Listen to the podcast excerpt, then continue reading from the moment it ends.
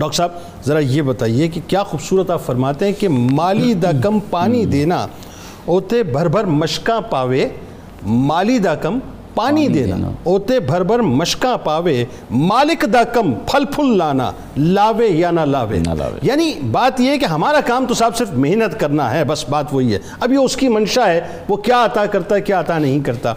یہ جو تیقن کی منزل وہ بتا رہے ہیں بنیادی طور پہ، یا یوں کہیے کہ توکل کی جس منزل پہ لا کے کھڑا کر رہے ہیں. سیف الملوک تو ظاہر ہے آپ کی مشہور تصنیف ہے، لیکن ایک اور بات جو آپ کا علمی کارنامہ جو بہت عام ہے، جس پہ لوگوں کی نگاہ نہیں جاتی، وہ بنیادی طور پر ہدایت المسلمین ہے. اس پہ ایسا کلام ہونا چاہیے. جو 18 ٹوٹل ظاہر ہے آپ کی مجموعی طور پہ تصانیف ہیں، تو مسلمانوں کے جن صحیح نظریات، اچھا صحیح نظریات میں بنیادی بات ہے کہ توکل تو اللہ ہونا چاہیے، یہ بنیاد ہے جو آپ نے فراہم کر دی ہے. بتائیے ذرا اس بارے میں. بسم اللہ الرحمن الرحیم.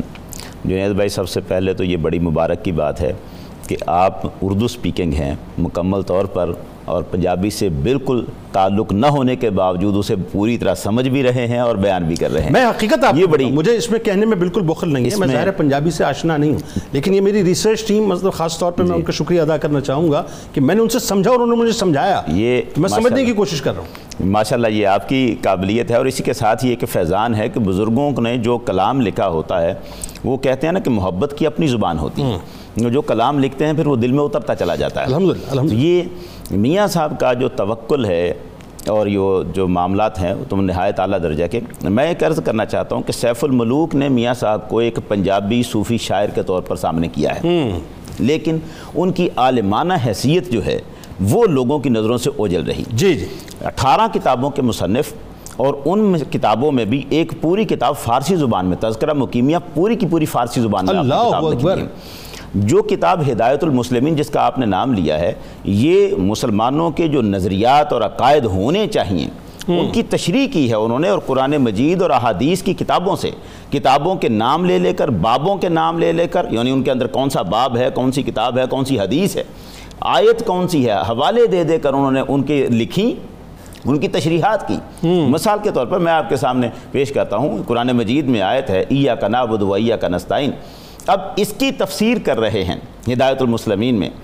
ایا کا جو آیت آئی، فاتحہ اندر پائی، مانی سنو اودے جوں دسے صاحب علم صفائی. اب وہ کہتے ہیں کہ آیت جو فاتحہ کے اندر آئی ہے، میں اس کا معنی سمجھاتا ہوں جس طرح صاف علم والے لوگوں نے اس کا معنی سمجھایا ہے.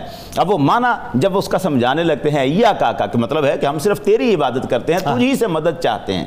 اب وہ کہتے تجھ ہی سے مدد چاہتے ہیں، یاری منگا خاص ربے تھیں، قادر مطلق باری، لیکن ظاہر نبی ولی تھیں، جائز منگن یاری. وہ کہتے ہیں یا کا جو مطلب ہے کہ ہم صرف تیری تجھ سے ہی مدد چاہتے ہیں. وہ کہتے ہیں اس کا مطلب ہے خاص مستقل طور پر مدد صرف اللہ کی ہوگی جو قادر بھی ہے، مطلق بھی ہے، باری بھی ہے، لیکن وسیلے کے طور پر، سبب کے طور پر نبی اور ولی سے مدد مانگی جا سکتی. کیا کہنے وچ حقیقت فاعل اللہ، وچ مجاز وسیلہ، وچ حقیقت فاعل اللہ، وچ مجاز وسیلہ، واسطیوں مکھ موڑ نہ مولے، پھڑ دامن کر ہیلا. کیا بات کہتے ہیں. حقیقت میں فاعل اللہ ہے اور وسیلہ جو بنتا ہے تو مجازی معنی میں ہے. تو ایک دامن پکڑ کسی کا، وسیلہ اور ہیلا کر، ہیلا کر. آگے وہ کہتے ہیں وما رمیتا، کیا جو رب نے، وما رمیتا اذ رمیتا. وہاں وہ لا رہے ہیں کہ حضور نے مٹی پھینکی تھی ایک مٹھی، اللہ نے فرمایا یہ تو نے نہیں پھینکی، یہ تو اللہ نے پھینکی ہے. ولیکن اللہ وما رمیتا، کیا جو رب نے، کارن یار پیارے، تود نہیں ہو ریت وگانی، او سن کام ہمارے. سبحان اللہ. کہتے ہیں کہ وہ جو تو نے مٹی پھینکی تھی، اللہ فرماتا ہے مصطفیٰ وہ تو نے نہیں پھینکی، وہ تو ہم نے پھینکی ہے. اللہ. رمی نبی ولی وچ فائل مولا، رمیوں رمز پشانو، سمجھو تیر اس تیر اندازوں، نہیں کمانو جانو.